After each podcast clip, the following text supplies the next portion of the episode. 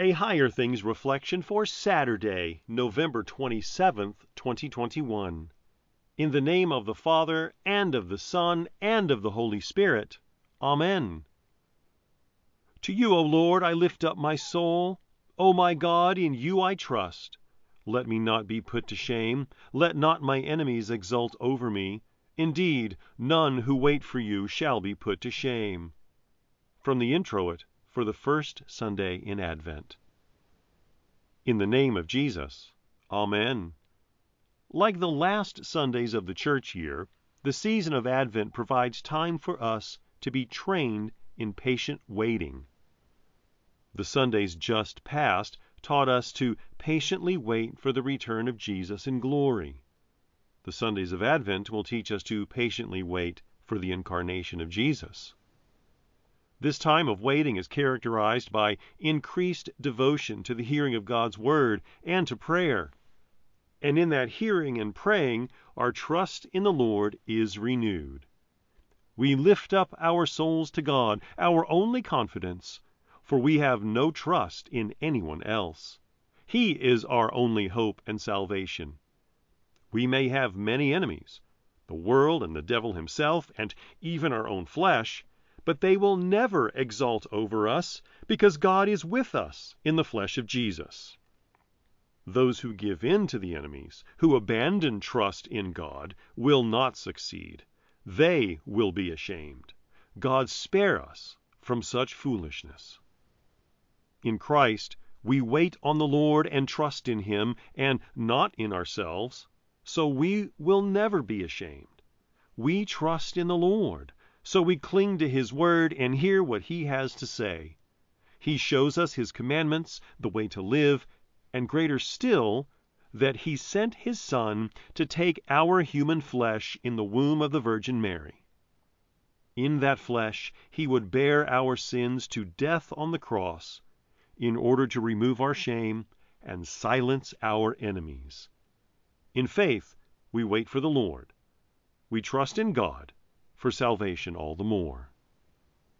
The Lord is truly good to sinners like us. He instructs and leads us through our lives by His Word. Despite the attacks of enemies without and within, God leads us in His paths of love and faithfulness. He promises never to abandon us, but to be with us always, even to the very end of the world. In the name of Jesus. Amen. To you, O Lord, I lift up my soul. O my God, in you I trust. Let me not be put to shame. Let not my enemies exult over me. Amen. I believe in God, the Father Almighty, maker of heaven and earth, and in Jesus Christ, his only Son, our Lord, who was conceived by the Holy Spirit, born of the Virgin Mary, suffered under Pontius Pilate was crucified, died, and was buried. He descended into hell.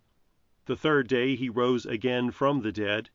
He ascended into heaven and sits at the right hand of God, the Father Almighty. From thence he will come to judge the living and the dead.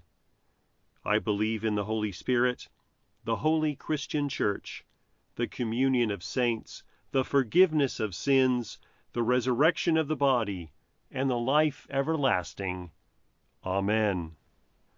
Our Father, who art in heaven, hallowed be thy name.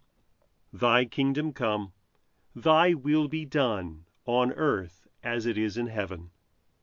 Give us this day our daily bread, and forgive us our trespasses, as we forgive those who trespass against us.